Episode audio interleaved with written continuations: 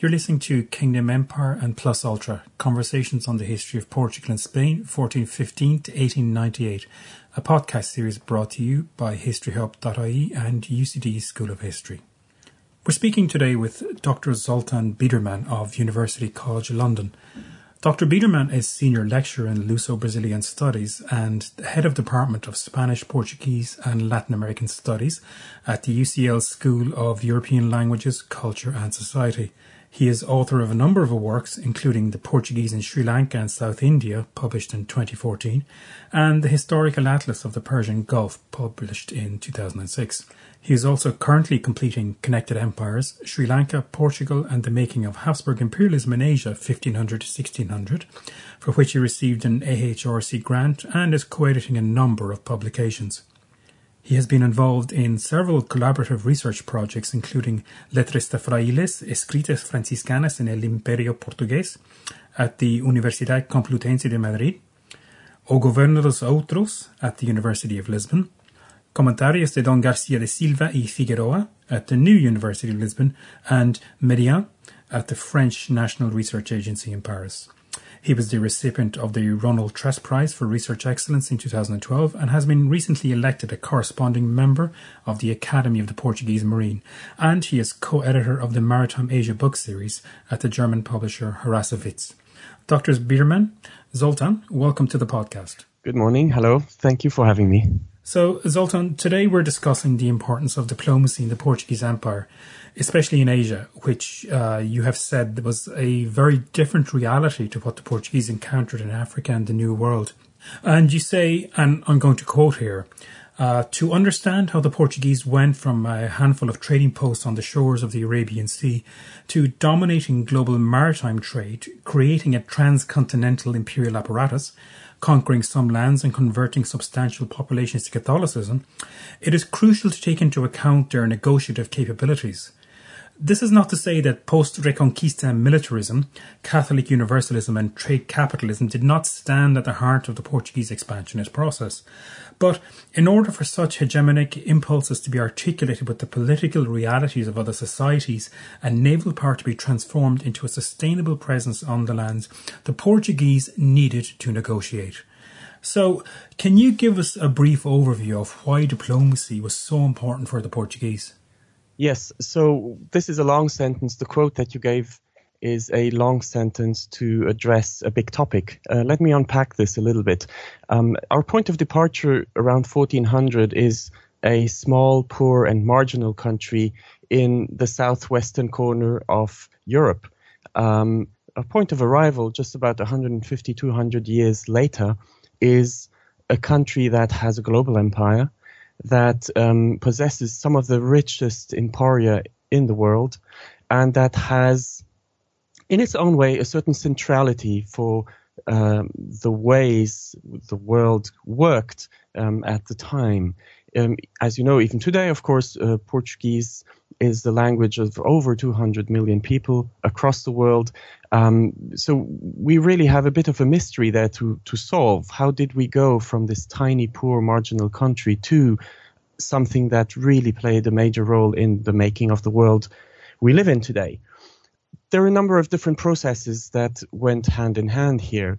Uh, one has to do, of course, the, and this is probably the one that comes to mind most instinctively to people in the um, English speaking world is, of course, con- what we call conquista. Conquista um, and the spirit of conquest. This seems a very intuitive, very self evident argument given that. Um, Iberian societies, both the Portuguese and the Castilians, um, spent much of the medieval period reconquering their own territory.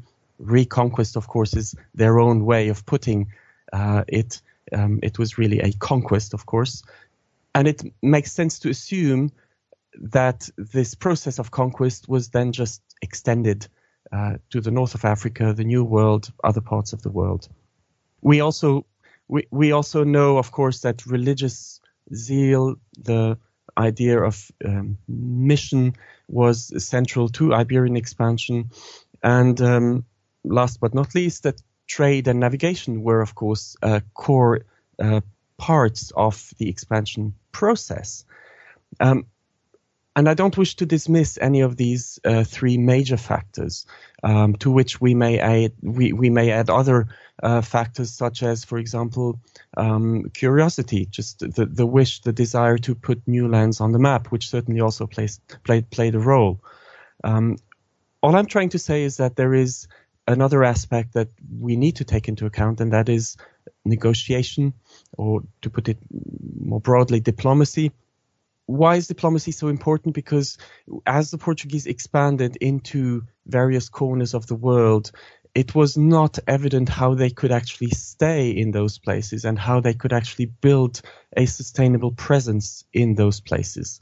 Just to give you um, a few key moments, when the Portuguese arrive in the Gulf of Guinea in the 1460s, 70s, they begin to encounter societies that are fairly well organized, centralized, with strong political s- structures, uh, where they cannot just do what they want, as they did on the on parts of the west coast of Africa. As soon as they they hit the wall, so to say, um, with better structured, militarily more capable societies in West Africa, the Portuguese have to start to negotiate. There's no way around it. And in fact, West Africa, that is the, the lands along the Gulf of Guinea, are a sort of an exper- experimental ground for diplomacy, where the Portuguese learn uh, a lot about how to negotiate. I think we may come back to this later again. When the Portuguese arrive in Asian waters, first in East Africa and then in Asia, South Asia, in 1498, a very similar situation arises. The Portuguese are newcomers in a densely interconnected world where um, people, city states, merchant groups, empires have been operating for centuries, if not millennia. And in order to get a foothold in this system, the Portuguese do various things, but one of the things they have to do is to negotiate. In a sense, what I'm trying to say, to, if you want to boil it down to one word, diplomacy is what articulates, it what serves as an articulating medium between a process of expansion that happens on the seas and the attempt to actually stay on the lands where the Portuguese would arrive and there develop a, a sustainable presence that could sustain then the trading system globally. So clearly, this is a very important topic, but why do you think that Portuguese diplomacy is in the East is such an under-researched theme? So diplomatic history overall is not a field that is fully developed. Um, I think diplomacy has gone through, as a as a historiographical topic, has gone through various cycles, and we all know the sort of the old-fashioned, very dusty diplomatic history of the 60s, 70s, um, which then went clearly into decline. And it's only recently that we have had a revival and what is now fashionably called a new diplomatic history, which only really started happening a few years ago. Portuguese expansion history as a whole is also an under researched um, field of study. Um, for various reasons, linguistic reasons, institutional reasons. Spanish history has always had a much bigger weight in the Anglophone um, countries. Um, so if you combine these two handicaps, if you want, uh, the fact that diplomatic history overall is understudied and Portuguese imperial or expansion history is also, at least in the Anglophone sphere, underrated, understudied, then the combination of the two Portuguese diplomatic history has uh, really been squeezed and has has not really received much attention at all. Now I have to I have to clarify something here any history of the Portuguese Empire, um, any reference work written in Portuguese or in English will contain many episodes, many events, developments that have to do with diplomacy. So it's not that diplomacy is not mentioned, but diplomacy as such is usually placed in the service of political history or economic history, social history, not it is not studied as a topic in itself, how diplomacy works, what its mechanisms are, what its culture is, what its social field is. Those are questions that are largely open. Can you explain how the nature and structure of the Portuguese Empire in the 16th century differed from that of its closest rival, the Spanish Empire, and how this might have affected its uh, approach to diplomacy? So the standard answer to this is, of course, that we have territorial conquest in the New World versus trading posts, a more network-like maritime uh, system in um, the South Atlantic uh, and in Asian waters, maritime Asia, as we say. Now, there is some truth in this. I'm not going to say that there isn't, but we need to be aware that essentializing is always a poor option uh, for for a deepened understanding in history. One of the first caveats, of course, that comes to mind is that Brazil, which is a Portuguese colony, uh, is also in the New World. And whilst territorial expansion happened here a little later, or let's say at a different pace from the conquista that the Spanish achieved in Mexico and Peru, still Brazil is a major territorial colony, um, and it's Portuguese. Um, second, of course, I think diplomacy was actually quite important in the New World as well, even in those very hard-hitting moments of um, Cortes's and Pizarro's conquista in Mexico and Peru. Negotiations uh, were going on all the time. Um, I think in Brazil there was a lot of negotiation between uh, Portuguese. Um, the Portuguese military, but also uh, plantation owners, um, city dwellers, with the uh, Tupi speaking tribes around them, for example, and a, large chunks of this history are still to be written. Um, so I'm not saying you know that there's only diplomacy in a context of maritime expansion where the Portuguese uh, need to find their, their, their footholds on the land in Africa and Asia. Thirdly, I think it's also important to acknowledge that across the Iberian world, whether it's in the New World, in Africa, or in Asia, you have a number of shared institutions, shared processes, um, we have papal bulls to legitimize the expansionist enterprise on both sides. We have a, an agreement in 1494 about how to divide the world, uh, to which both sides uh, mean to stick, with Tordesillas, of course. We have um, a shared universalism. Uh, of which we'll talk later probably, uh, we'll have we have trade uh, in both empires and a strong sense that the crown wishes to control at least parts of that trade uh, in both empires. Both empires uh, work with figures such as viceroys and governors, um, which is basically institutionally speaking something that uh, comes from the Aragonese sphere, the Aragonese Empire in the Mediterranean in the late medieval period, and is taken by the Castilians to the New World, by the Portuguese to Asia. Um, more or less at the same time. Uh, we have shared legal and municipal institutions and regulations, municipal councils, religious orders that cross borders, uh, highly trained astronomers, cartographers, engineers, etc. Um, all of these things are common to both empires.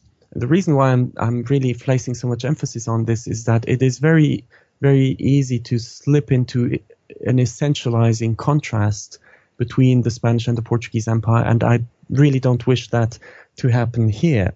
So I think what I'm trying to say is that diplomacy is quite important in the Portuguese sphere, but I very much hope actually that someone can soon disprove me in a sense to say it is equally important, um, say somewhere in the Spanish possessions in the New World or in uh, the Portuguese possessions in Brazil. This is really um, an open field, I'm, I'm really trying to open a door into a field that is largely understudied and where I feel there's a lot of potential for further development. You've suggested that the complexity of Portuguese diplomacy in Asia is misunderstood in part because of the enduring uh, legacy of the so called Black Legend. Um, when we talk about this famous legend of Iberian imperialism, we more often than not refer to Spanish atrocities in the New World. Do you think it's been applied with the same fervour uh, to Portuguese imperialism? And if so, how closely does the legend align with historical truth, in your opinion? The brief answer is no. It has never been as as fervorously argued in the Portuguese case as in the Spanish case. The Leyenda Negra is clearly inspired by uh, things such as the Spanish Inquisition and um, Portuguese history, Portuguese imperial history has has never been exposed to the same extent as Spanish and Spanish imperial history to this legend or myth, if you want. This being said, uh, two of the uh, foundational historiographical works of British scholarship on the Portuguese Empire, empire uh, written in the late 19th century. And these are Frederick, Frederick Charles Danvers's The Portuguese in India, being a history of the rise and decline of their Eastern Empire, and also Richard Whiteway's The, right, the Rise of Portuguese Power in India, both written in the 1890s. Both works clearly carry the idea that the Portuguese are deeply Catholic, uh, deeply zealous, and often deeply irrational in their approach uh, to empire. I, am just going to quote uh, a sentence from Richard Whiteway's The Rise of Portuguese Power in India. Quote, whatever the Portuguese were in Europe, once in the East, there was nothing to improve their character or soften their defects. End of quote. So this, this was a kind of, this was, this is the kind of uh, intellectual atmosphere, of course, of the 1890s, where Britain was uh, a, a, direct rival of uh, the Portuguese in Africa. In the scramble for Africa, Britain confronted the Portuguese in southern Africa. Uh, Britain confronted Portuguese plans to join its two colonies, Angola and Mozambique, which of course went um, against the plan of uh, connecting the Cape to Cairo. Uh, and it is in that specific uh, moment that British historians pick up on the Leyenda Negra theme and apply it to Portuguese imperial history.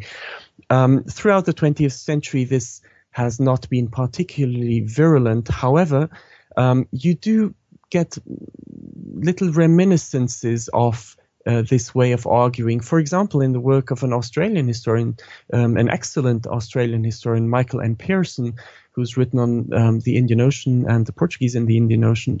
Some South Asian historians um, in in India and in Sri Lanka, for example, even today, uh, will argue that the Portuguese were particularly irrational and particularly religiously intolerant in their approach to um, Asian populations, um, and that clearly has had an impact on the way people have written and have read Portuguese history in this region.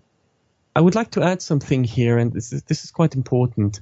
Uh, there is a long tradition within Iberian history, within, within Iberian historiography, within Iberian societies, both in Spain and in Portugal. There has been a strong anti-clerical tradition in the historiography of these countries within these countries. So it doesn't take, you don't have to be uh, British or uh, from Northern Europe to be critical of the religious zeal that was to some extent built into the Portuguese and Spanish political system in the early modern period. Portuguese and Spanish historians since the 19th uh, century have been very active themselves in criticizing uh, their own history and, of course, the stance and the importance of the church in Iberian history. Now, if you ask me about historical truth, that of course is is uh, the crux of the question. I would say that, as most legends, there is some truth in it. Clearly, if you compare, for example, um, Portuguese expansion in South India, in Sri Lanka, with Dutch expansion in the same region a little later, you will see that there is much more emphasis on religious conversion in the Portuguese case than there is in the Dutch case. That is clear. However, what I also would encourage everyone to think about is what exactly are we comparing here? We are comparing two very different things. In fact, we, to, to, we, we might even be comparing apples and pears. Uh, we have a crown-led um, state building enterprise in the Portuguese case that starts around 1500 in Asia. We have um, a commercial um, project in the Dutch case that starts 100 years later. We are not always talking about the same places. There's a chronological gap. There are different kinds of agents involved in these two projects. So any comparison that essentializes and says, you know, the Portuguese, like the Spanish, were religious zealots, others, such as the English and the Dutch, were not, is, whilst it's true to some extent, also missing the point. Uh, and I think as historian, as historians, we really need to go beyond that. Um, the the Inquisition is a fact. For example, um, in the Portuguese Empire, we have a tribunal of the um, Inquisition in Goa, which discussed thousands of cases of um, heterodoxy, of people not uh, not behaving as good, good Christians, although they were um, formally converts. Uh, so a lot of that was going on, of course, but I think overall these were forces that were uh, locally focused on Goa, for example. If you were in Sri Lanka, the, the, the chances that you would be taken to Goa for a court case uh, with the Inquisition were relatively small, I have to say. Thank you. You note that the the most remarkable aspect of Portuguese diplomacy is its variety of goals and its diversity of means. What do you mean by this? What I mean by a variety of goals is that there is no single plan. There is no grand imperial strategy, um, as there probably isn't in the Spanish case and and in very few other imperial projects. Indeed, there are a number of different groups in Portuguese society in the late 15th century. And as Portuguese society expands geographically, this variety is going to be exasperated. There's going to be an explosion of, of groups of interests, if you want, who will have very different projects, strategies, tactics in their approach to uh, the societies uh, they were neighboring. So, in their approach to negotiation, there would necessarily be various different goals. By variety of means, I mean something that is closely connected with, with this, and that is there is no unified diplomatic apparatus. There is no single handbook for diplomacy, how to conduct negotiations. There are no clear royal orders that would apply across the Portuguese possessions from Brazil through Africa to Asia. Um, so we have a great variety of contexts, of situations to which the Portuguese respond in many different ways. Now, you alluded briefly in an earlier question to the papal bulls. To what extent were Portuguese negotiations and actions in Asia informed by the papal bulls that they had agreed with the Pope? So, papal bulls were important documents in the history of both uh, the Spanish and the Portuguese empires in that they created the, let's say, ideological bedrock upon which empire building could happen.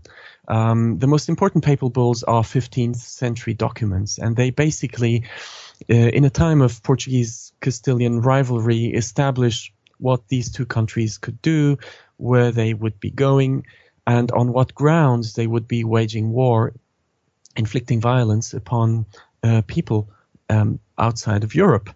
Um, obviously, religion is going to be at the core of these documents. Um, to expand is justifiable if you do it in the name of the Christian religion, the Catholic faith.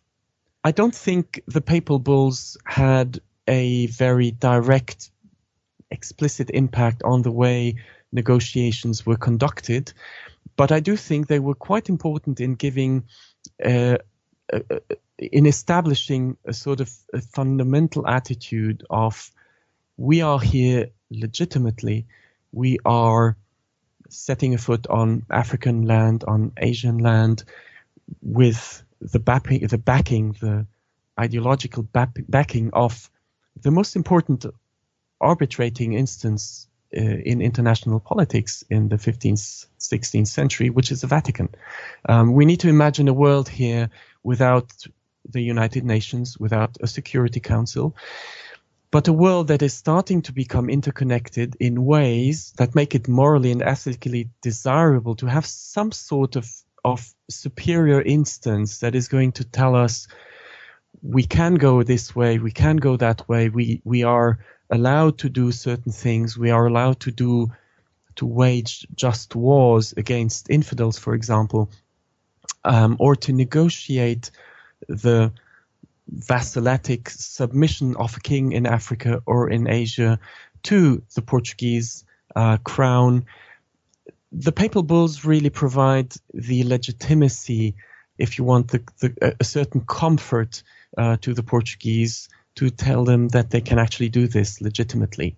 This is very important because in the world of, of diplomacy uh, at large, the Portuguese are, of course, negotiating with sovereigns, rulers across Africa and Asia, but they also have to report back to their fellow um, rulers in Europe to some extent. Uh, whenever something is happening in Africa and Asia of some importance, it's going to be talked about in uh, Europe. And as French and English and Netherlandish um, ambitions for overseas expansion begin to grow in the 16th century, the Portuguese and the Spanish uh, resort to the papal bulls to say, hold on, this is our uh, domain of political action. This is what has been agreed with the highest authority to be the Vatican. Um, that can be done, and English ships, French ships have nothing have, have nothing to do in the South Atlantic, for example. How did the negotiative techniques or the philosophy of diplomacy in, in of the Portuguese change and adapt according to their varying interests in Africa, Asia, and Brazil? Um, to what degree was it influenced by their ability to uh, inflict violence on native populations? So I think the first part of the question is what we are going to be covering um, in subsequent questions mostly. Let me put some emphasis on the second part of the question. Um, violence and the ability to inflict violence is, of course, key here. I want to emphasize this because I really don't want a misunderstanding to arise here around the way I conceptualize diplomacy. Um, diplomacy is not meant here historiographically uh, to be a an alternative to a more violence-centered approach to military through military history, political history.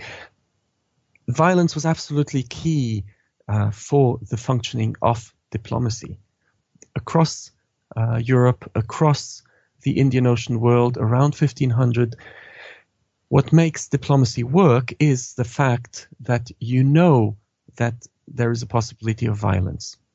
This is a shared common ground. Um, it's very important to acknowledge this, not in order to whitewash European activities in Asia by any means. It's important to acknowledge this because we are trying to understand how the Portuguese could establish themselves, how the Portuguese were able to speak to Asian societies and vice versa how Asian rulers could communicate with the Portuguese, how diplomacy could actually take off in a world where there was often not even a shared language, a shared language such as Portuguese or Latin or uh, Sanskrit or whatever it would be. So there needed to be certain fundamental concepts, um, and violence was was one of them. Um, if you negotiate, you are negotiating because you want you wish to avoid the deployment of further violence, military violence, um, physical violence of various sorts.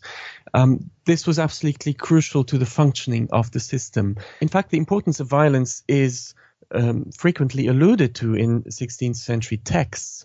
For example, the Portuguese intellectual Lopo Fernandes de Castaneda, a man of, of laws, uh, wrote that kings in Asia had subjected themselves, they had have had submitted themselves to uh, the umbrella of Portuguese rule. Some because they were simply conquered, others because they were fearing the possibility of being conquered. So this is, of course, the stick in the carrot and stick um, approach to diplomacy, and others by um, through their free will, um, which is of course very discussable. There is always a reason for uh, taking such an option. Now, coming back to the first part of your question, let me just emphasize this.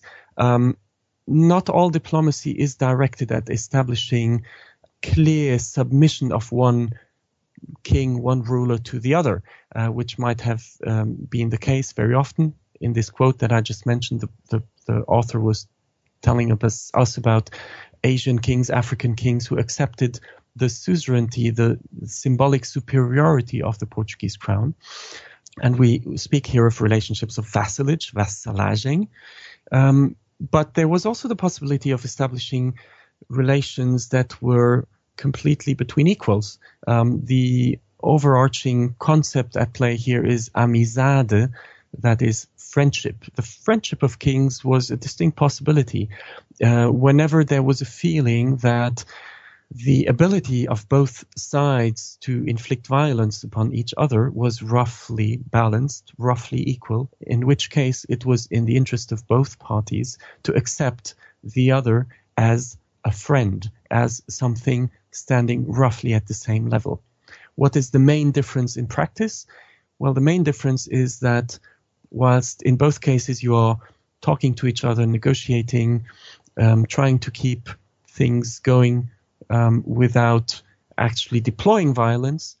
In the case of friendship, uh, nothing else really has to happen. Whereas in the case of vassalage, the vassal king will have to pay tribute to his superior, and that tribute can be a, it can be symbolic. It can also be take the form of very heavy payments, cash, goods, uh, precious stones, elephants, whatever was agreed. Um, now, when it came to Asia, of course, the crown wasn't alone in attempting to establish diplomatic relations with local rulers with a view to pursuing trade. Uh, several private Portuguese enterprises were in direct competition with the king and with each other in trying to gain a commercial foothold in places like Goa and Bengal. Can you outline some of the competi- some of the complications or conflicts that might have arisen because of this competition? Okay, so this is a key point, of course. The Portuguese Empire in Asia does not respond to a single grand strategy. It um, does not um, happen as a monolithic enterprise. Um, there is a great variety of, of goals involved and also a great variety of opportunities arising for different kinds of people who decide to go from Portugal to Asia. Um, and of course, um, just a, an, an, evident little detail of the story, the, the king, of course, never travels to Asia. The king is never able to be there in person. And we're talking about very significant distances in the 16th century. To dispatch orders to dispatch a ship from Lisbon to Goa uh, would take at least six to nine months. It could it could take even longer than that. Um, if you wanted to dispatch orders from Lisbon to say Macau, uh, they might take up to three years to arrive, and the the response uh, response letters could take another three years to actually make their way back to Lisbon. So the crown was hugely overstretched uh, in terms of um, keeping a grip on all the things that were going on in um, the East. In terms of diplomacy, it's important to emphasize how pre modern diplomacy in general, also in Europe, is not a crown monopoly. Uh, within Europe in the 15th, 16th centuries, uh, whilst uh, rulers, kings and queens, are trying to build up a monopoly on foreign relations, foreign diplomacy, negotiations, um, it's still very often the case that archbishops or other agents of European politics have their own diplomatic processes, their own diplomatic activities. Um, so we are generally talking about a period where crown authority is in the process of being consolidated. Um, and this applies to the Portuguese and the Portuguese Empire as it applies to any other uh, polity in early modern Europe. Now, in Asia, of course, there are there's a great variety of, of regional contexts within which the Portuguese are going to operate in the 16th centuries. Um, you have uh, a number of different political systems, even, and of course, political realities, polities on the ground. Um, even within one entity, such as, for example, uh, the Mughal Empire, you will have local governors, or in the south of China, you will have authorities who do not necessarily respond directly to orders from the center. So, um, to the fuzziness, if you want, on the Portuguese side, you have to add some indefinition on the Asian side. Um, there is no clearly established diplomatic system on the Asian side either. Um, so that generates an added layer of complexity and of regional or local diversity of approaches, of events, of ways of proceeding. Most fascinatingly to me, uh, within the Portuguese empire, within the Portuguese expansionist process, you have a number of different groups of interest. Now, this is something that has been emphasized uh, and brought to the fore by a Portuguese historian who was particularly active in the 80s and 90s, Luis Filipe Thomaz, who worked out a theory uh, in which he contrasts two main groups of interest in the Portuguese Empire in Asia. Um, he calls them the commercialists on one side and the militarists on the other side.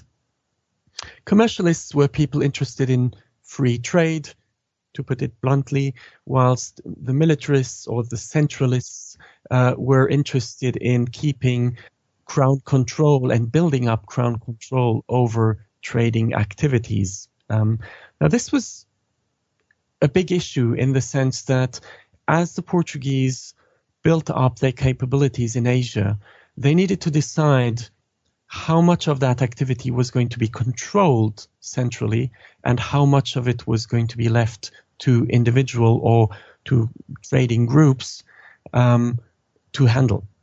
Now, Thomaz' uh, theory has been attacked um, by some to, who argue that it draws attention away from the inherent violence of the system by emphasizing internal uh, rivalries. Uh, how does this argument work?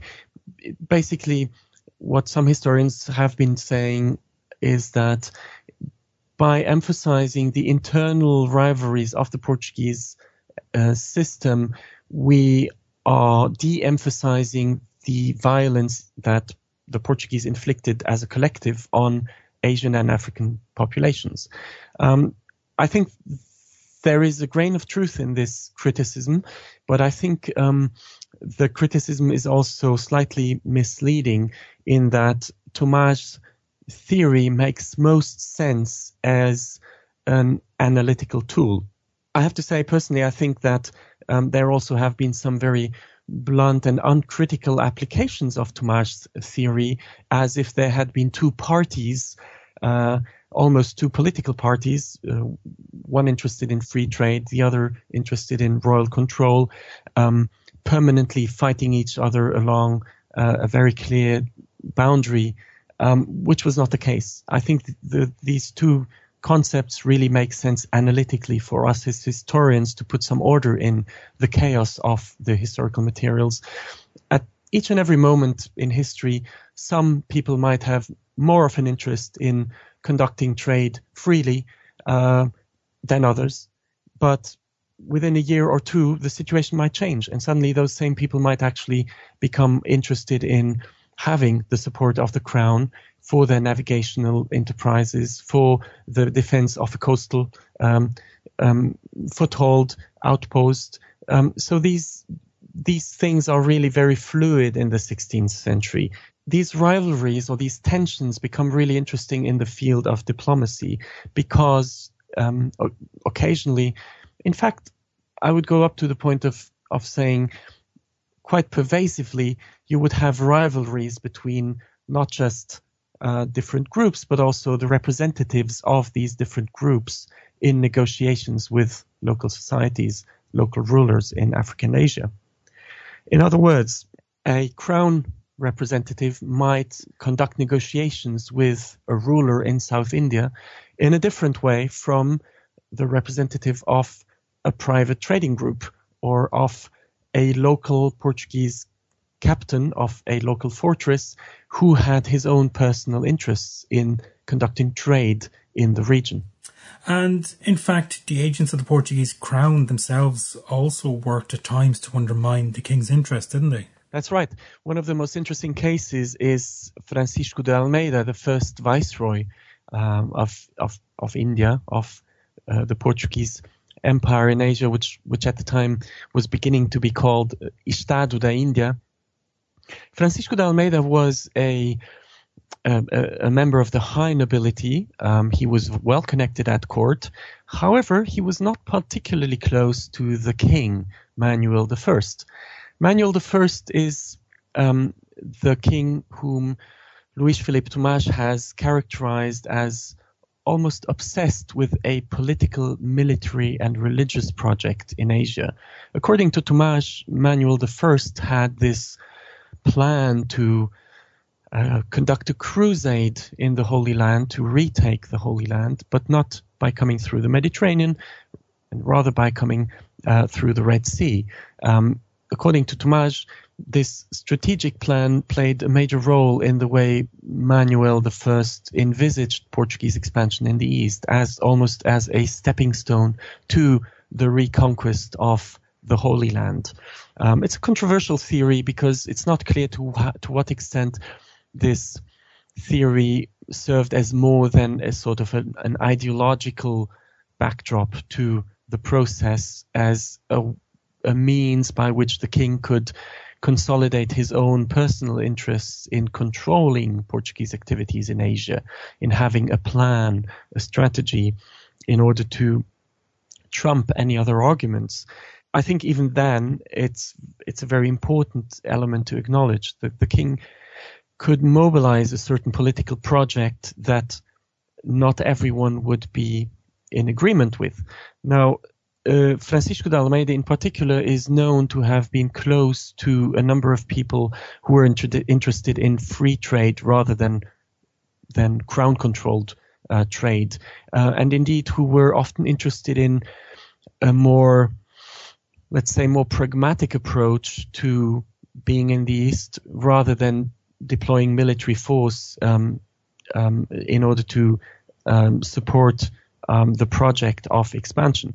Um, Francisco de Almeida was closely connected to a group of traders who established themselves in the South Indian Emporium of Cochin, in the kingdom of Cochin, and he had a personal interest or took a personal interest in um, the trade surrounding this group, the trade the trading network, let's say, connecting Cochin to a number of places around it. Um, he was actually close to people who were also connected with the Vasco da Gama's family, the, the Gama family. And there has been a bit of emphasis on this in Portuguese historiography. Uh, we now speak of the group of Cochin as an important commercial but also political force in the Portuguese Empire in its very early years. So just to give you an example, um, Manuel I dispatched an agent, actually a commercial agent if you want, um, a, feitor, um, called Pero Fernandes Tinoco, um, to conduct some negotiations and to purchase precious stones in the South Indian Empire of Vijayanagar um, which was the most powerful, most important polity in South India in the early 1500s. And the Portuguese monarch wished to main, entertain good relations with um, the rulers of Vijayanagar. Now, Francisco de Almeida was, of course, expected as the viceroy, as the direct representative of the Portuguese crown in the East, in fact, as the alter ego of the Portuguese monarch to support the Portuguese monarch's own agent, Tinoco, um, and yet he didn't.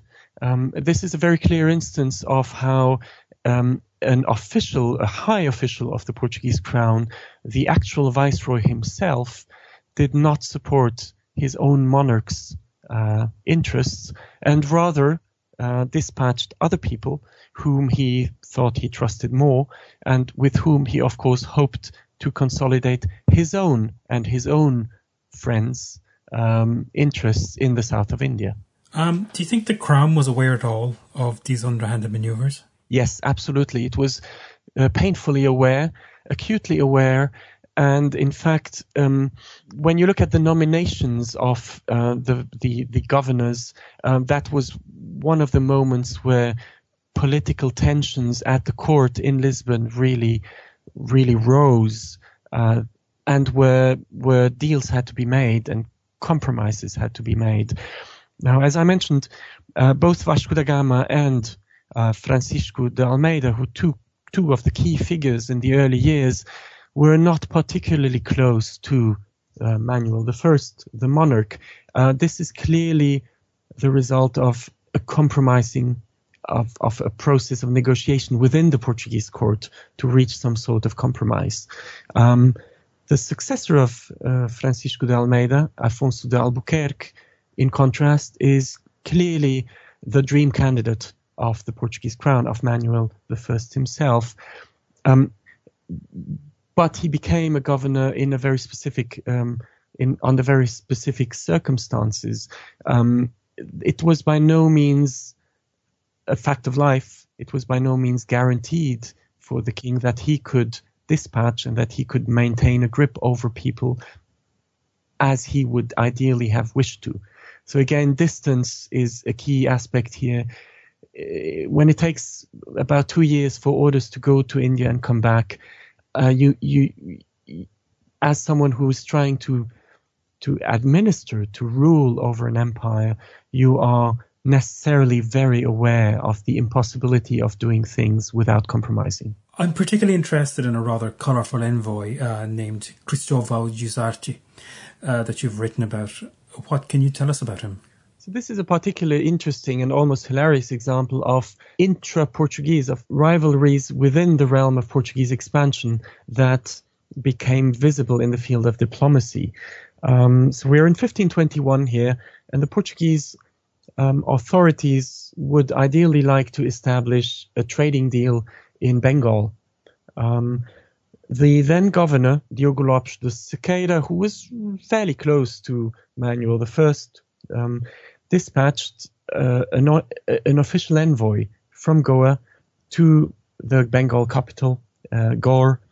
Um, and this envoy, in Antonio de Brito, uh, was carrying official letters. He had um, official gifts from the Portuguese crown, um, the governor in Goa, to um, the Sultan Nasiruddin Nasrat Shah. Um, and there was clearly everything in place for negotiations to be conducted successfully. Now, when the official diplomatic mission, the official group of diplomats arrived in the region of Bengal in 1521, they were in for a bad surprise. In fact, another diplomatic initiative was already underway. Now, this one had been launched not by the Portuguese authorities, but by uh, a man called Rafael Perestrelo, uh, who had established commercial interests in the region. You might call him a trading tycoon or an oligarch. Um, he was a very rich, influential, fairly powerful, and very ambitious man uh, conducting trade in the Bengal, in the Bay of Bengal um, region, and he had himself taken the initiative at the same time, um, and this is probably not a coincidence, to send his own envoy to Gaur um, to prevent the authorities in Goa to to reach their own deal. Um, this is quite blunt, if you want. I mean, just imagine here are the forces of the official empire uh, suddenly being confronted with a diplomatic initiative launched by a private person who just happened to be active in that region.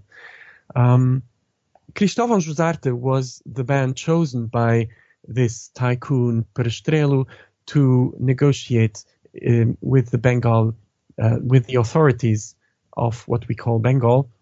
And um, in fact, he de- he deployed uh, some fairly blunt tactics to discredit the official envoys of the Portuguese governor. Um, he, he seems to have been quite a flamboyant personality, uh, to be honest. Um, he claimed to be a son of the Portuguese governor himself. Um, he paid substantial bribes to be uh, seen before the official envoys. Um, he refused to stay under one roof with the official envoys, and he even went uh, to the point of claiming that he had converted to Islam um, and that he would not be willing to to to share a house with uh, people who were Catholics. Um, so clearly, he he went quite far in his uh, in in the deployment of subterfuges, of lies, of uh, all sorts of um, not very honorable tactics. Eventually, the situation was cleared, but the accounts of these two rivaling missions in Bengal in 1521 are uh, quite complex, uh, incredibly exciting to read through, actually. Um, you really get a sense of the action going on on the ground between these two rivals um, trying to conduct negotiations, being the first to obtain the right to import, export certain goods, etc., etc. Um, this is a very good example of the of the wider inconsistencies in uh, Portuguese expansion and even within the Portuguese Empire. How did the earliest visitors to Asia, such as Vasco da Gama, who you spoke about earlier, uh, begin the process of establishing diplomatic relations with local rulers? Considering the fact that they had almost no template from which they could work, what kind of problems did they face?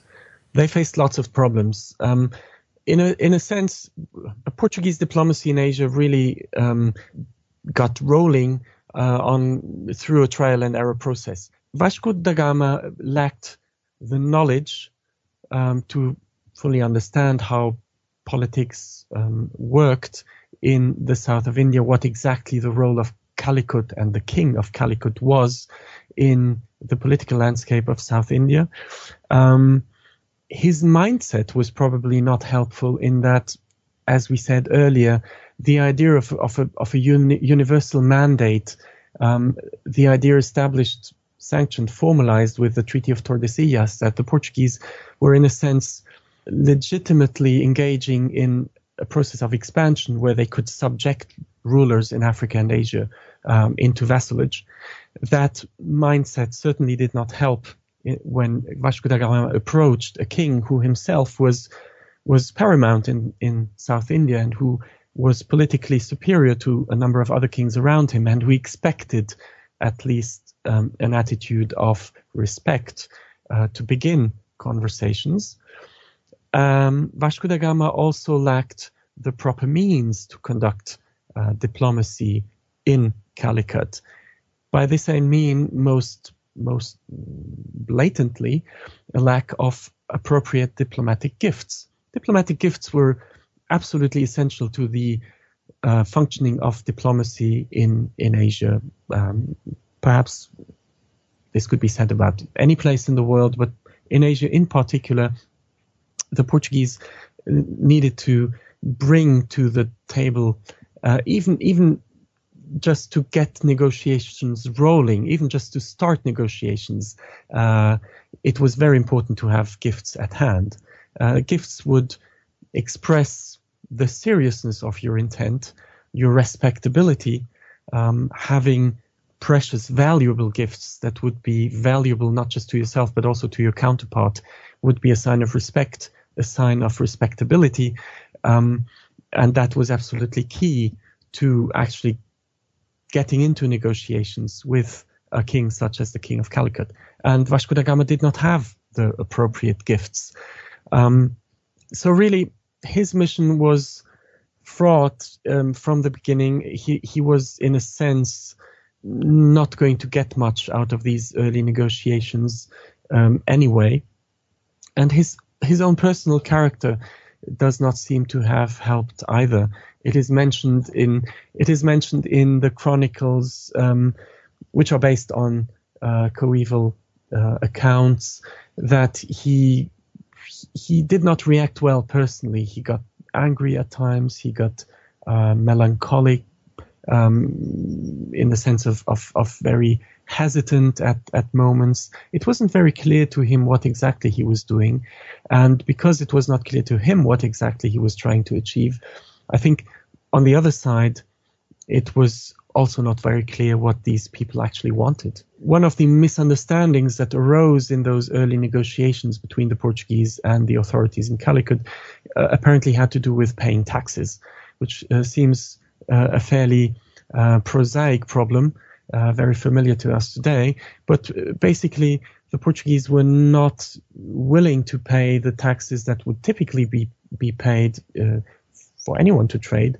they were expecting a special deal even before um, negotiations really could get underway. So a number of things seem to have gone wrong there in the beginning, and it took the Portuguese some time to actually to learn to behave diplomatically, to learn to uh, prepare themselves for diplomatic missions uh, appropriately in the early 1500s.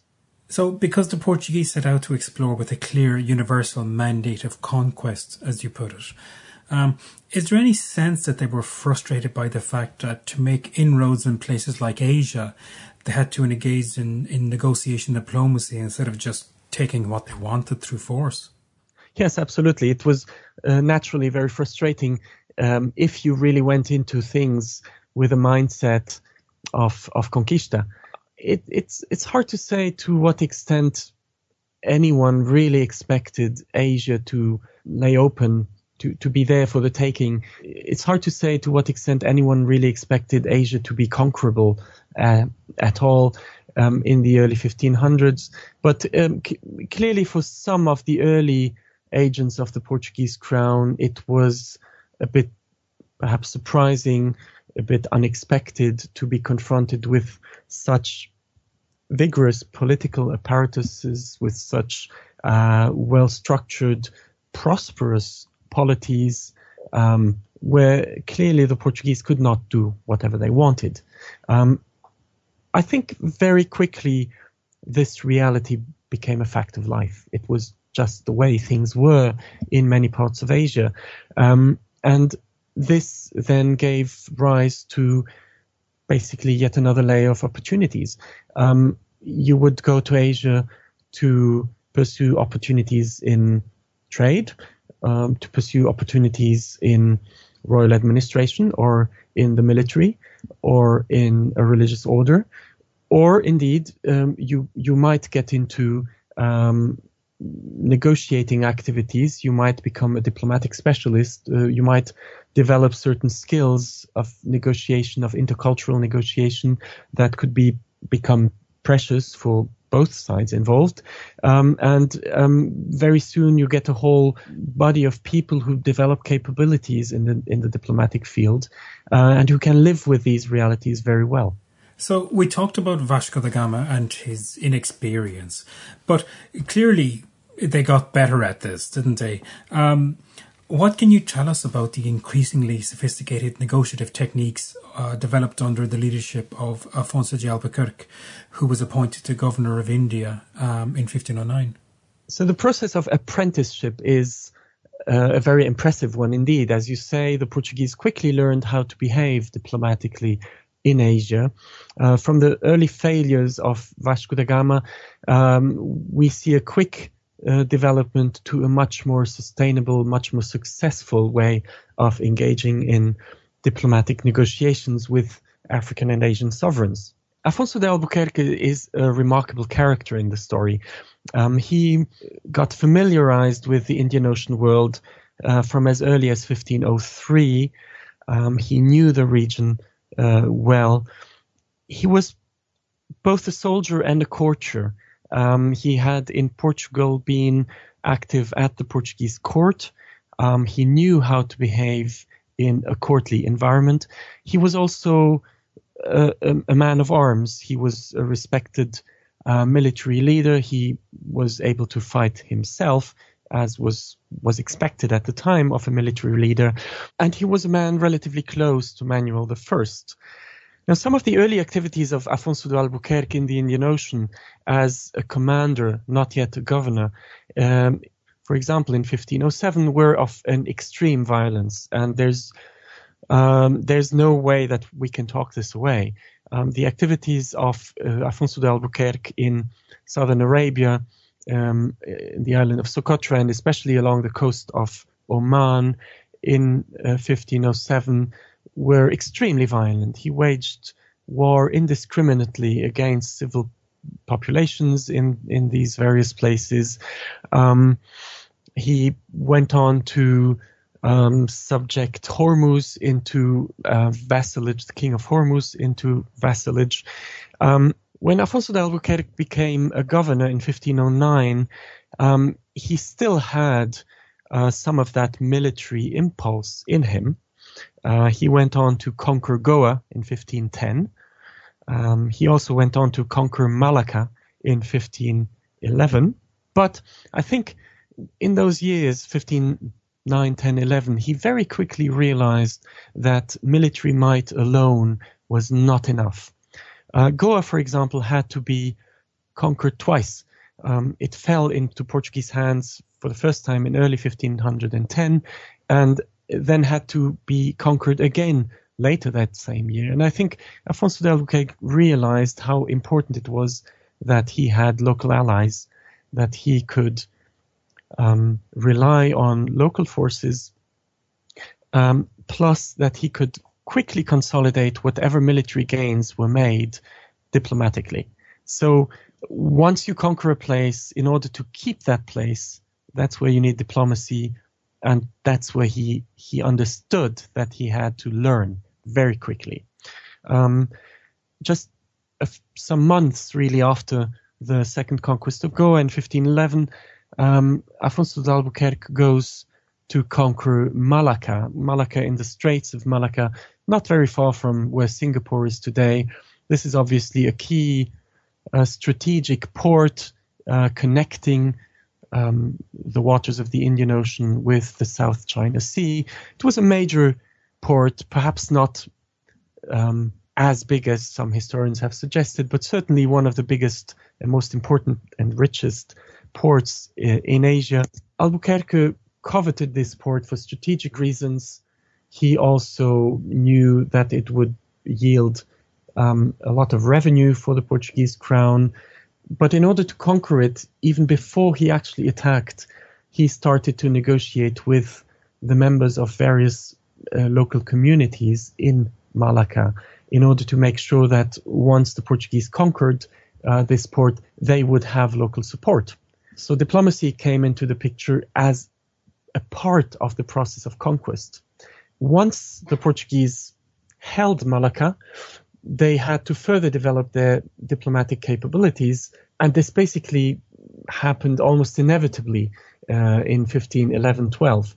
The first reason was that the Sultan of Malacca actually continued to rule uh, from another place nearby. So the legitimacy of of the Portuguese lords of Malacca was was in question, and in order to establish that legitimacy, the Portuguese had to negotiate with um, the surrounding uh, greater polities that uh, would then accept Malacca um, to be to have fallen into Portuguese hands and would accept trade to be conducted through this port um, anyway. Um, interestingly, also, um, and this happens both in Malacca and uh, in Hormuz, when Hormuz is uh, definitively conquered in 1515, also by Albuquerque. Because this is a two-way process. It's not just the Portuguese who are dispatching embassies to various polities around these ports. It's also that the people ruling uh, over various kingdoms around these ports dispatch their envoys to Malacca, to Hormuz, to see what's going on, to see to what extent they can work together with the Portuguese as the new uh, lords of these ports. And all of this is diplomacy. All of this is very um, intensive. It often happens in the courte durée, so it's it's it's stuff that's happening uh, within weeks, months after the conquest. And I think Albuquerque was the right man in the right place. He he sensed, he understood the importance of conducting diplomacy with appropriate means. As a courtier, he had the mindset to understand how important it was to follow certain formalities, to accept certain uh, habits of representation in Asian diplomacy, to, to, to play the game along the rules that were established long before the Portuguese arrived. Can you tell me about the importance of perceived cultural commonalities between the Portuguese and their Asian counterparts in pursuing and establishing diplomatic relations? Yes, this is a very important point, albeit one that we are only just starting to understand fully, I think. Um, much of the historiography took it for granted that we are talking about the encounter of the Portuguese with the Indians, the Sri Lankans, the Chinese, and it's it's taken a curiously long time for historians to realize the, what something that is pretty obvious, really, and that is that when we're talking about these diplomatic encounters, which consolidated, made Portuguese presence in the region sustainable politically, uh, militarily, commercially. During these the, these encounters occurred in courtly environments. Um, in fact, they are courtly encounters uh, between people who, within each of their societies, within Portuguese society, Indian society, uh, Sri Lankan, um, Chinese, Japanese society, uh, they were the elites. They were the courtly elites. Um, and they, they were meeting people of their own kind, if you want. So, whilst we have a, a, an intercultural encounter here between people from very, very different cultures, uh, speaking mutually unintelligible languages, of course, uh, trying to find um, ways across those cultural uh, linguistic boundaries. Socially speaking, we have uh, people who share a lot, uh, who share a common ground, who share uh, certain, um, who share a, a, status in their uh, societies. we are talking about Portuguese nobles encountering South Asian or East Asian nobles, um, or or people, let's say, who who who can be read as nobles. The commonalities here are either real or perceived, uh, but in any case, they are extremely important. I think. Um, I think just the the sheer fact that you are facing someone who you know has a comparable status to the, the status that you have at home uh, is is very important. Um, you know, you are dealing with someone who is respectable, who is who has a certain power, a certain influence in society, who has uh, the material means to conduct a life of in, of comfort, of material sophistication, um, and so you can engage in conversations um, without having to break uh, through layer after layer after layer of intercultural uh, misunderstanding. You know that um, by dressing in a certain way, you are doing something that your counterpart has also been doing uh, that morning, uh, making an effort to impress, making an effort to put on the best clothes. Um, you may be sitting down together for a game of chess. For example, you assume that there are certain things that the other knows already. Um, commensality, of course, um, is is very important. People sitting down at the same table to consume food and drink. The the ability to control the movements of your own body, uh, which is which is key to identifying elite behavior across European and Asian societies. Um, a shared love for hunting, for example, uh, could provide uh, much needed common ground between um, a, foreign diplomat and an Asian ruler, for example, uh, to just get the conversation going. Huh? Uh, yes, we have been to the hunt together. Yes, uh, we we share this um, love for the the royal hunt, which is in, fact a Eurasian phenomenon. I think these aspects are really important. I also think there's something that we don't quite understand yet, and that has to do with material culture um, the way the Portuguese perceived and, and read the places where negotiations were conducted across Asia. And here I think um, the Islamic world, the Islamic world, the, the palatial environments that the Portuguese encountered in North India, um, in the Middle East, of course, um, provided a certain a certain familiarity, just in terms of architectural structure, urban structure, the way space functions, the way cities have a center, uh, certain arteries, um, the way palaces are built. Um, there, there seems to be, it seems to be possible to argue that the Portuguese recognized Islamic architecture as a relatively familiar environment as opposed to, for example, Hindu architecture, which it took it took them some time to understand to read it uh, properly. Really, we are only just beginning to understand um, how these commonalities worked, and the the challenge is, of course, in terms of documents, how do you actually identify a moment where a Portuguese envoy sees uh, the foreign, the other, through a lens of familiarity. You can identify this through certain words that are used, uh, through comparisons that are made, uh, but I think we're still a long way from fully understanding how exactly these things worked. The complexity of Asia's political and cultural landscape must have made Portuguese diplomatic efforts a fairly difficult and multifaceted affair as they moved uh, further along the coastlines and into the continent of, of Asia during the 16th century. Did they manage to maintain a, a relatively coherent set of diplomatic policies, or did it become a, a cumbersome affair for them?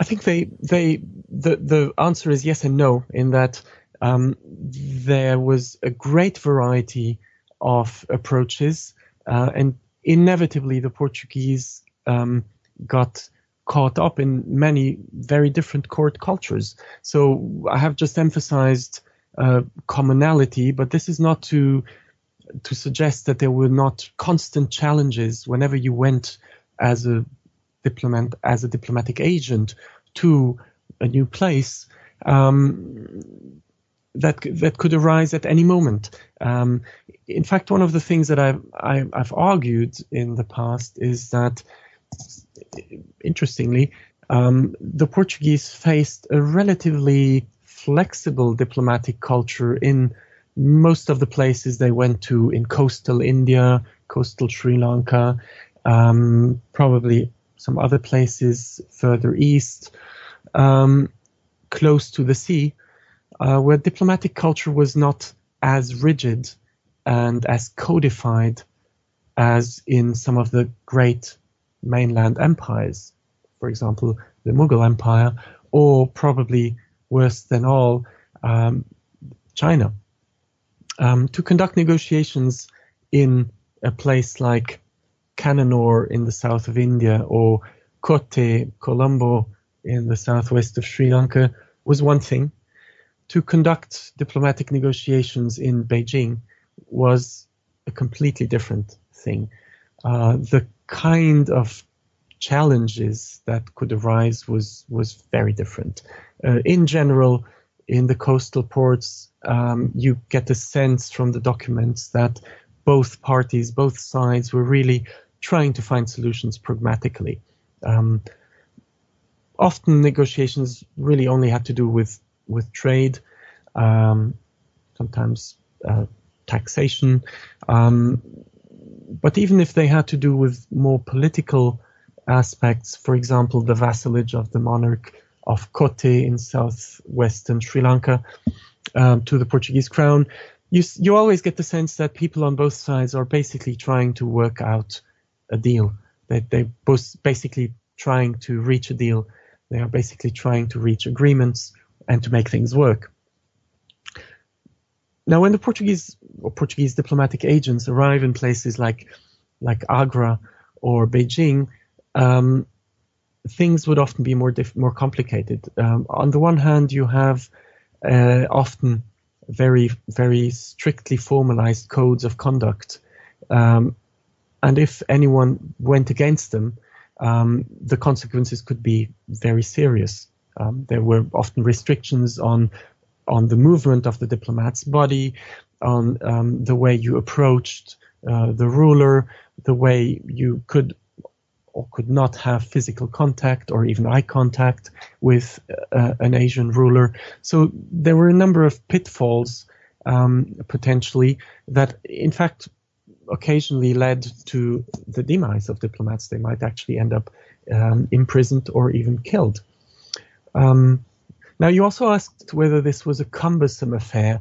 And I think um, the answer to that is, in a sense, well, um, if we want to see the cup half full, as I think most people at the time did, it was the, the answer would be no.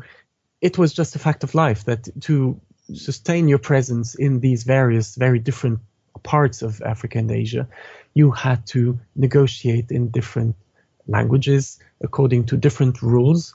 Um, and soon this was seen as an opportunity for, for a number of people who would specialize in conducting negotiations in certain places or who would um, um, simply accumulate a certain experience that would allow them to switch between different modes of negotiation quite quite effectively, if you want. Who were some of the main protagonists in the mid to late 16th century? There were no professional diplomats in the current sense of the word. Resident ambassadors were extremely rare. Um, some Jesuits um, stayed at the Mughal court as practically permanent residential ambassadors, if you want, for some time. Uh, but in general, there was no professionalization of the, the, diplomatic class. Now, I just mentioned that some people specialized or developed skills in conducting um, negotiations, um, but they would typically al- always be people who also did other things in life. They might be military officers, they might be administrators, they might be traders or uh, missionaries, indeed and be deployed at one point or another on a diplomatic mission. Um, so I take the meaning of diplomacy quite widely and also the meaning of the diplomat quite widely here. Um, in a sense, the person standing at the top of the diplomatic hierarchy in the Portuguese Empire in Asia is the viceroy or governor himself, who is an alter ego of the Portuguese monarch and who is in a sense, by default, capable of conducting negotiations in the name of the Portuguese crown, because in a sense he is the king himself in, in the East.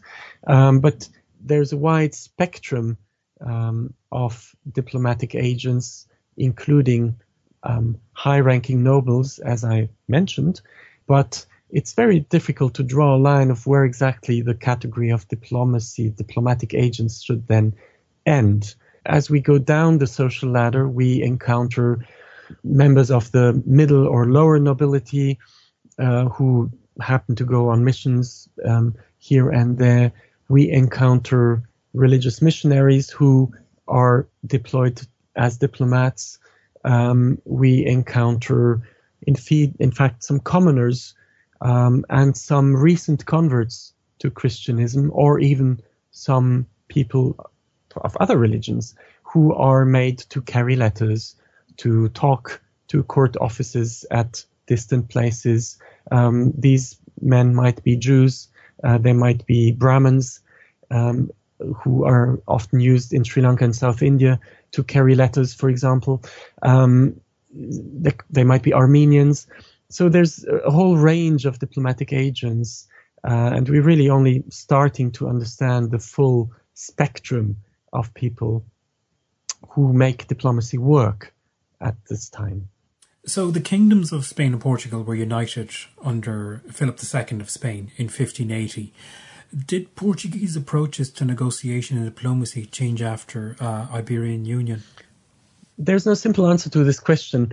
Uh, we still know relatively little, actually, about the transition to um, Philippine rule, if you want to, to Habsburg rule in the Portuguese Empire. The two empires, the Portuguese and the Spanish Empire, remained formally separate even after the union of crowns. When Philip II became um, the king of Portugal in 1580, 81, really, um, he became the king of an independent realm that remained legally, politically, formally separate from the Spanish Empire. One of the big questions that I think historians have to answer there is whether there was some sort of Spanish influence uh, starting in the 1580s on the way politics were conducted and diplomacy was conducted by the Portuguese in Asia. In terms of personnel, in terms of, of human resources, the Portuguese Empire was not deeply permeated by agents of the Spanish uh, crown. Um, so there is, if there was any any influence, if you want, any Castilian influence on the way the Portuguese acted in Asia, we would we would still be far away from understanding the mechanisms of transmission. Now, I've argued um, with regard to uh, Sri Lanka that a number of changes occurred in the 1580s to 90s some of these changes can be read as signs of a Castilian influence, but reading them as signs of Castilian influence would be to simplify and really to misunderstand the basic processes that were going on. Let me um, explain this in a, a little more detail. So Sri Lanka was, for much of the 16th century, a place where the Portuguese exerted power and influence through diplomacy in the first place. Um, a number of Sri Lankan monarchs wished to be uh, vassals of the Portuguese crown throughout the 16th century. The Portuguese managed these situations uh, diplomatically, at times militarily, um, and benefited from this uh, greatly in terms of commerce, in terms of purchasing um, things such as cinnamon below market price. So there was a fairly well established uh, system, a status quo, if you want, where a number of Portuguese families operating in the South Indian Sri Lankan region had access to resources in Sri Lanka under the umbrella of of dip- diplomatically established political relations. Um, the system was far from perfect, but relatively stable up to the late 16th century. For example, the monarchs of Kotte in the southwest of Sri Lanka, who were the most respected royal family in uh, Sri Lanka, were vassals of the Portuguese crown.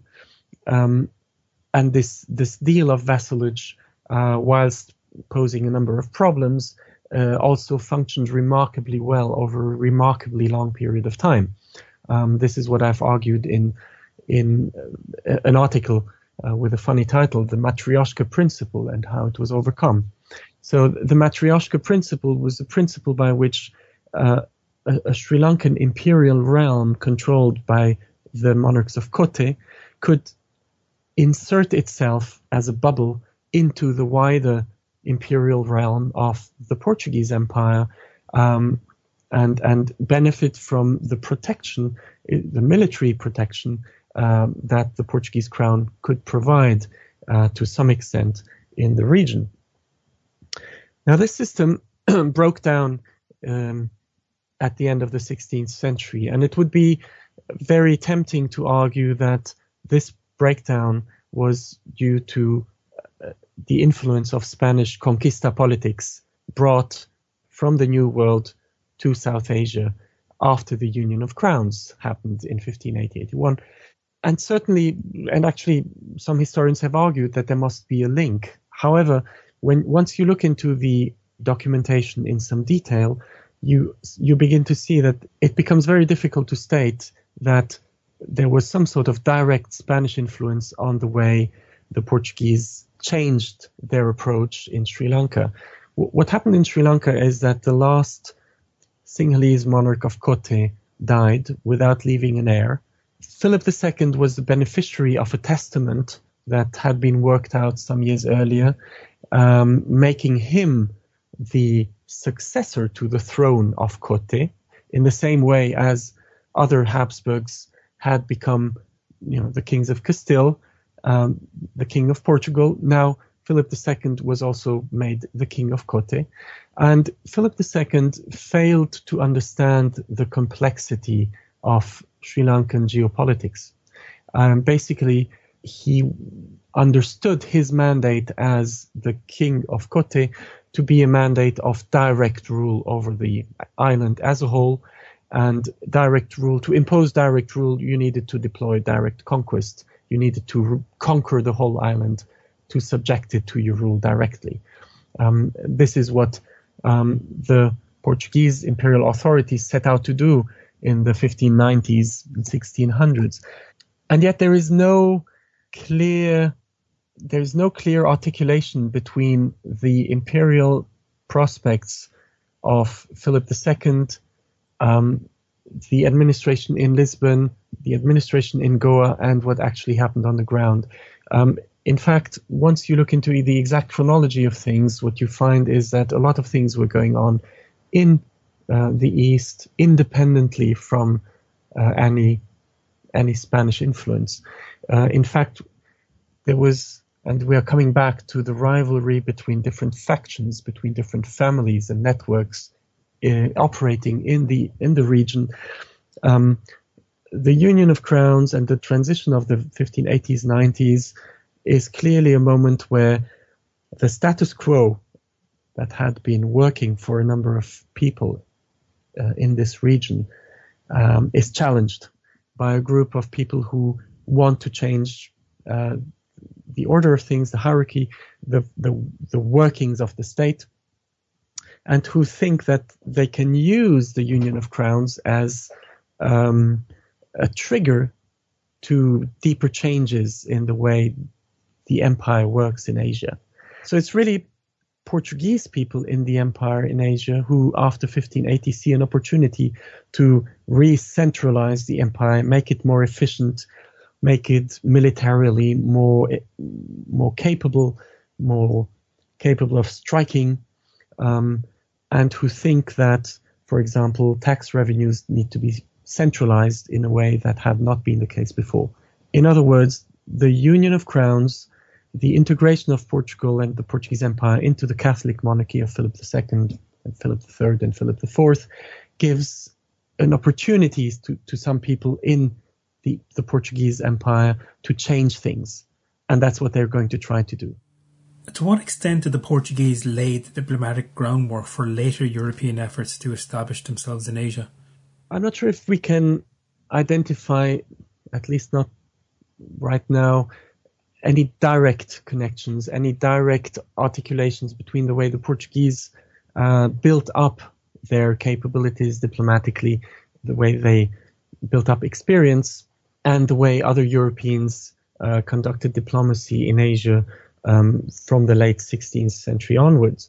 Uh, but indirectly, I think um, there are some very clear signs that the Portuguese paved the way, that they prepared the ground.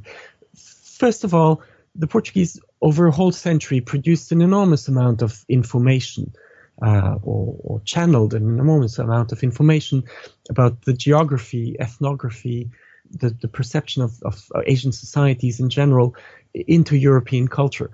So everything that was written in, in, in Europe about Asia in the 16th century was really coming through the lens of Portuguese expansion in one way or another. Very few other Europeans um, traveled through Asia independently and wrote independently from the Portuguese imperial experience. So much of the information available to the Dutch and the English around 1600 that made it much easier for them to approach Asia than it had been for Vasco da Gama. Much of that information was produced or, or, channeled through the Portuguese networks in the 16th century. I think a century of Portuguese diplomatic interaction with Asian polities also prepared the ground in terms of patterns of interaction of um, and this is where it becomes really important that we don't forget that we're we're talking about a two-way process. Uh, I have been talking here about the Portuguese because Portuguese sources are what I am able to read best and what I I work with most efficiently. But of course, all of this uh, can only be fully understood if we also take into account the Asian side, the Mughal side, the um, the side of the Calicut elite in in 1498. What what did the Chinese want um, in 1513? What did the, the Japanese want in the 1540s, etc., etc. And I think where the 16th century really changed things and prepared the way for a wider process of globalization, uh, of global diplomacy uh, with other European powers was was that these various Asian polities learned to deal with Europeans. So I have emphasized how the Portuguese learned to behave diplomatically, how the Portuguese became more efficient over time in terms of diplomacy. They by no means became perfect diplomats. So blunders kept happening, uh, usually not major blunders, but problems arose throughout the 16th century. And I think um, Asian diplomats or Asian courts also got used to, to some extent to the way uh, the Portuguese operated, and, and, that was a way that prepared the ground for the operations of Dutch and English envoys. Um, in fact, one of the one of the funny um, things about European diplomacy in Asia is that Portuguese diplomacy, later Dutch diplomacy, was of course conducted on behalf of monarchies that were relatively small. Even the English uh, uh, kings were not particularly powerful within 16th century Europe. Now, when Portuguese or then later Dutch and English diplomats arrived, say, at the Mughal court, they would emphasize how they were dispatched by the greatest of lords in the West, uh, which was, of, of course, a lie. I suspect that over time, Asian rulers uh, became became used uh, to these subterfuges, to these lies, and actually also learned to to play with them, to use them against Europeans, to play them out against each other, uh, to to ask the Dutch, well, if you are, if the Portuguese say you don't even have a king, what do you reply to that? Or they could say they could they could ask the Portuguese, well, the Dutch are telling us that your country in Europe is really quite small. What do you have to tell us about that? So there's a number of very often very interesting, very funny instances of, of rivalry later arising between Portuguese, Dutch, English, and other diplomats. Um, and I think uh, it's quite fascinating how the Asian political landscape learned to to absorb, to integrate these rivaling European powers, these often slightly idiosyncratic envoys coming from various different places, claiming to be representatives of different kings, polities, um, not always transmitting a very coherent uh, message regarding who they were, what they wanted in Asia.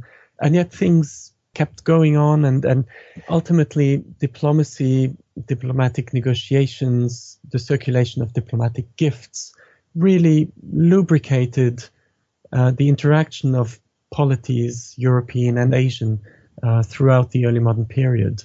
Um, I think they prepared the ground for some imbalances of power um, in some instances. So diplomacy is not just about establishing uh, equal relations. It's about within a setting that assumes that all kings are kings, establishing who is more powerful and who has the higher ranking, the higher status, uh, more power, more a, a, greater ability to inflict violence on the other. So this is by no means a system that we should romanticize in any way. Uh, and however, negotiation, diplomatic negotiations were really at the heart of the integration of these various political systems, these various polities into one bigger whole during the 16th, 17th, 18th centuries. It's really thanks to diplomacy, thanks to these many different channels of diplomacy, agents of diplomacy, that um, globalization could happen in the early modern period as we now understand it. Okay. Uh, so finally, then, um, what are the main points you would like to emphasize to people about Portuguese negotiative efforts in Asia in the early modern period? For those of us less familiar, uh, what should we take away from this? Well, first of all, I would like to encourage everyone to to really engage with the existing history historiography of the Portuguese Empire. There's some very good stuff written in English about the Portuguese Empire that I think anyone interested in early modern global history in the Spanish Empire, but also in English, British expansion, or Dutch expansion, or even French expansion, um, should should be familiar with. Um, it's it's it's really we are in the 21st century. Um, Portuguese history, Portuguese imperial history, should really be part of the mainstream um, as the history of any other empire uh, in this period. Um, so I would first of all like to encourage everyone to read more about uh, the Portuguese Empire in Asia, about um, these these various things that I've been talking about. In fact, I would I would make two recommendations in terms of bibliography uh, beyond the things that I have written, um, of course. One of them is a very little noticed article by the Canadian historian Ivana Elbl titled Cross Cultural Trade and Diplomacy Portuguese Relations with West Africa. This was published in 1992 in the then relatively new Journal of World History. Uh, it's a great piece um, showing how West Africa really prepared the Portuguese for the diplomatic endeavors that they were to face in Asia. The, the, the other piece was um, written by um, my colleague Stefan Halikowski Smith from Swansea, um, in fact, at the same time as I wrote my article on my first article on Portuguese diplomacy. Um, Stefan Halikowski Smith's article, The Friendship of Kings, was in the ambassador's Portuguese diplomatic embassies in Asia and Africa. Um, was published in Portuguese Studies in 2006, um, and is also it's it's really a great piece to get to learn um, to to start engaging with uh, the, the the question of Portuguese diplomacy uh, in Asia. So, what would I like um, people to take away uh, from this interview? I think, in the first place, I would like to transmit just a fascination with the incredibly colorful, varied, eventful, dramatic, often um, history of Portuguese Asian diplomacy. Um, it's it's the the incredible uh, apprenticeship that the Portuguese went through, um, the variety of approaches of solutions found to negotiate in places going from Kilwa on the east coast of Africa through Hormuz facing Safavid Iran uh, through Diu, Daman, Bassein, all ports that had some uh, relation with the Mughal Empire, um, through Goa, the South Indian ports, the Sri Lankan uh, outposts, um, all the way to Southeast Asia, um, China, Japan, in all these places, the Portuguese had to deploy different uh, strategies. So there were obviously some commonalities, but in each of these places, um, envoys had to adapt, had to find translators, interpreters, uh, had to find ways of pleasing the other side, um, and had to confront all sorts of different rules that were obviously not set in stone, not written down. So there was a lot of improvisation. I think the fact that this was such a loosely structured empire, the Portuguese Empire, makes it particularly interesting.